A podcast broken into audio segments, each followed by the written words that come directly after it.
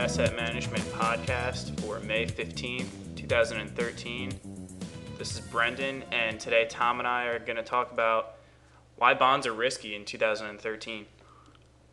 So things have really changed. Um, you know, I, I think as we were discussing this before we turned on the microphone, we were talking about how, you know, what was up is now down and what was down is now up. Things have really changed. And we've heard from some pretty well known people in the market space Alan Greenspan, Ben Bernanke, and now Warren Buffett in his annual uh, shareholder meeting mentioned that if you own bonds, you could really get hurt, meaning you could really lose a lot of money. What does what does that really mean, though? Can you explain a little further? Like Sure. Why why is this the case? Okay, you know, for the last 30 years, since the early 80s, interest rates have just gone in one direction. They've gone down. You know, in 1981, we had a prime rate that was at 20%, and interest rates have simply gone down from there. They've only gone in one direction. And when interest rates go down, the value of your bond stays up and actually goes up. But you need to know that the average rate for long term bonds, the average rate is just over 6%. And right now, the long term treasury bond here in 2013 is yielding right around 3%. So we're way under where long term interest rates are normally found. Okay, so today the roles of bonds and stocks have kind of been reversed as you know they've been for the last 30 years. That's exactly right because now interest rates we, we don't know where the bottom is in interest rates. It's possible that interest rates could could drop even further and may stay low for 6 months or a year, but we know we're getting close to a bottom. And so this is the point we really want to drive home today. For the last 30 years, bonds have been a really safe investment. The, that really safe portion of your asset mix has now become risky because if you invest when interest rates are low, you really run the risk of losing money. Stocks, on the other hand, have been a risky place to invest for the last 30 years, for the last 200 years. But now they've become safer. Please don't misunderstand what I'm saying. It's not that stocks have become a safe investment, but they've become a really good alternative to people who are looking for uh, income from bonds and maybe a fair degree of safety. We can find a lot of well known, recognizable names here in the US. You can buy their stocks and collect a dividend that's higher than the 30 year Treasury bond. Not guaranteed by the US government like a Treasury bond would be, but still. Uh, it is an alternative for those people who are really looking for income. So, yeah, a lot has changed where stocks used to be considered risky. Now, bonds are starting to be considered risky.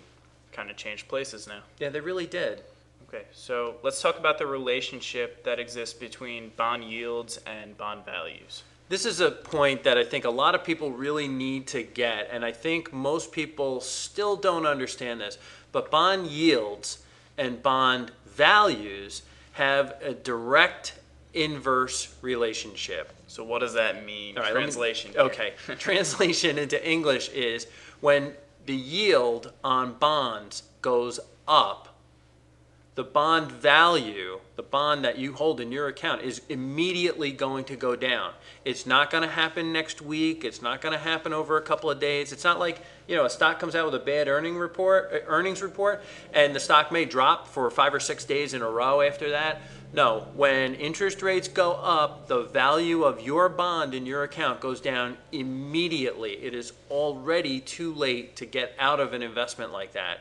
That's really important if you own uh, if you purchased a bond last month or last year with a coupon that pays 3% interest when interest rates go to 4% you're going to lose money on the value of the bond in your account It's good to understand that. yeah it really is Important. it, it, it is, and here's why. Because uh, most people, when they invest in bonds, they are planning on holding them to maturity. However, when you read that interest rates are going up, it starts to rattle people, and they say, "Boy, I locked up all that money at three percent. Now interest rates are four percent. uh, you know, I could be getting more cash flow than I'm getting. Then, uh, at the end of the month, they open up their monthly statement and they see that they put $100,000 into a bond and now it's worth $90,000 and then they freak. So it's really important to understand. I think what, what most folks really um, need to be reassured of is if you didn't pay a big premium for your bond, meaning you didn't pay 110% of the value uh, to buy that bond, and if you plan on holding that bond all the way to maturity, 20 years from now, 30 years from now, as long as you plan on holding that bond to maturity, you're going to be okay.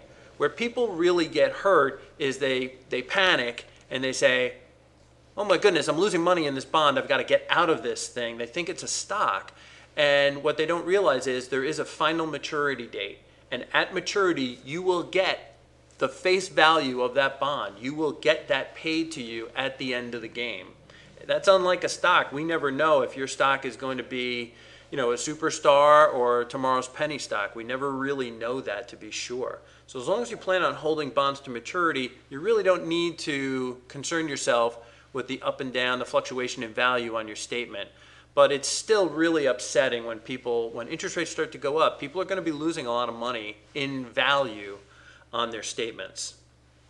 Like we mentioned in a lot of our podcasts, uh, none of the securities that we mention uh, represent a past specific recommendation of Mullooly Asset Management. And this video is not a recommendation to buy or sell any of the securities that we mention here. And quite frankly, if you're relying on a podcast for investment advice, we think you might be making a big mistake. And so we strongly urge our listeners to consult with their investment advisor before they make a decision to buy or sell any investment. Now, if you don't have an investment advisor, we'd be happy to help you out.